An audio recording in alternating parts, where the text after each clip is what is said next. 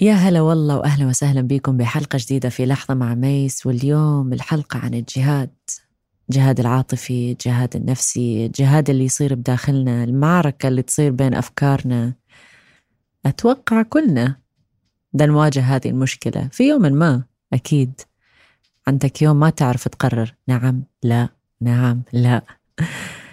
زين شو حل الموضوع؟ كان في جد قرر يعطي حكمة لحفيده والقصة جدا جميلة. فخليني أقول لكم القصة ونرجع للحكمة. كان في جد جالس مع حفيدة في يوم ما وقرر يريد يعلمه حكمة عن الحياة ودرس جدا ثمين. فجلس هذا الولد الصغير بحضن جده وجده قال له ابني عندي قصة الذئب. في داخلي عندي ذئب لئيم وعصبي ويريد يدمر ويتعارك ويسبب مشاكل.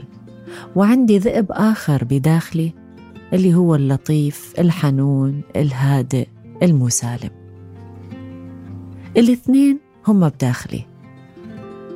والاثنين في معركة دائمة ومستمرة.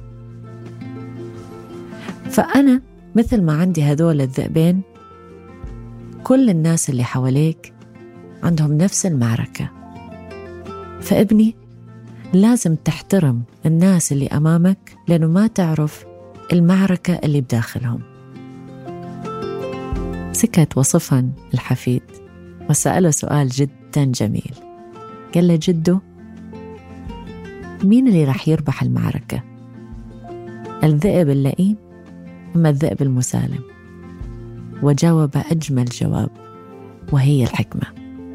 قال لابني اللي رح يربح اللي رح توكله is the one you feed. إذا ما عرفتوا الحكمة من هذه الجملة بعد حعطيكم لحظة تفكرون بها حتى أفسر لكم إياها.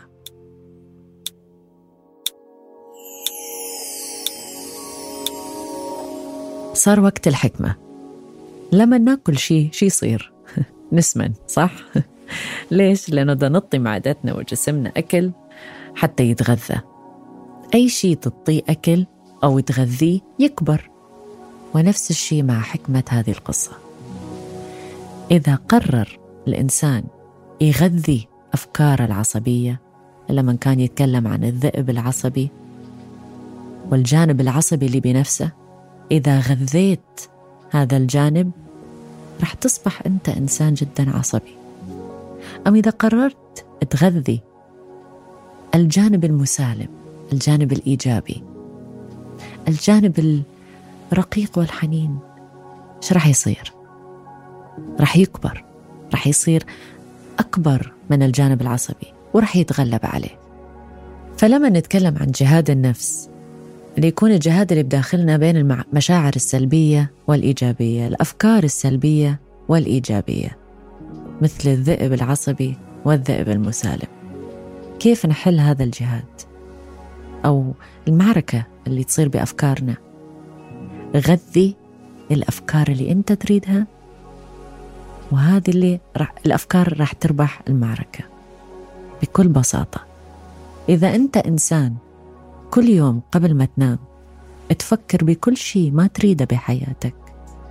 مثلا ما أريد أفشل ما أريد أفلس ما أريد يطلعوني من الشغل. أنت شنو تتغذي؟ تتغذي الأفكار السلبية.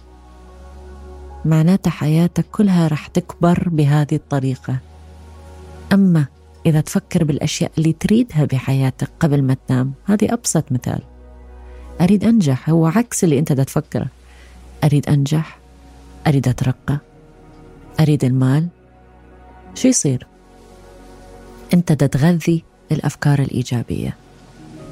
والصراع الداخلي اللي يصير بين الأفكار السلبية والإيجابية الإيجابية رح تربح. ليش؟ لأنه أنت تتغذيها ومن إيدك الله يزيدك.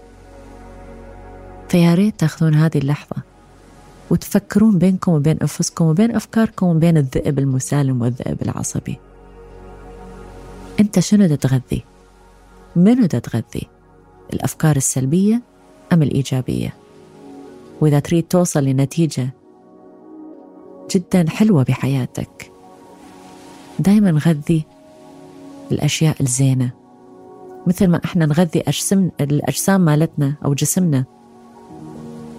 بالأشياء الصحية. ممكن مو القهوة بس يعني الأشياء الصحية. الماء الفواكه. يقول لك الغذاء غذاء الروح. غذاء الروح شنو؟ الأفكار. إنك تهتم بنفسك. ما تزعل نفسك. بس قد ما تقدر. لأنه بالنهاية إحنا عندنا مشاعر. مو فقط إيجابية ولكن سلبية. ما معناتها هي مشاعر مو زينة. هي موجودة حتى تتكلم معانا. حتى تقولنا غير من تفكيرك. تفكيرك مو إيجابي. هل طبيعي أنه نضل إيجابيين 24 ساعة؟ أكيد لا. يقول عنك مخبل بس ما معناته أنك تكون 24 ساعة سلبي.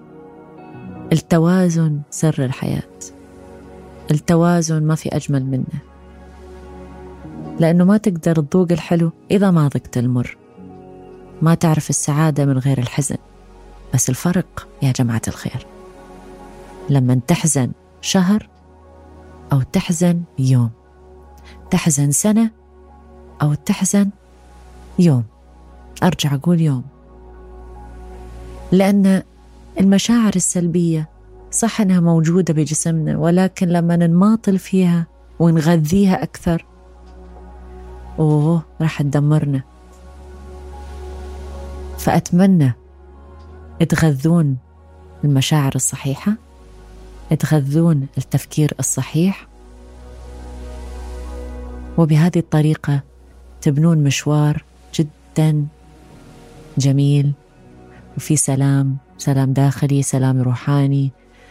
فرح مرح. فأرجع أسألكم. أنت شنو تتغذي؟ وإذا جوابك كان أغذي أفكاري السلبية صار الوقت واللحظة أنك تغير وتبدأ تغذي الأفكار الإيجابية. حتى مثل ما قال الجد لحفيده اللي راح يربح المعركة حسب منو يتغذى أكثر. وهذه كانت قصة اليوم وحكمة اليوم في لحظة مع ميس. أشوف تعليقاتكم وأشوفكم بالحلقة الجاية.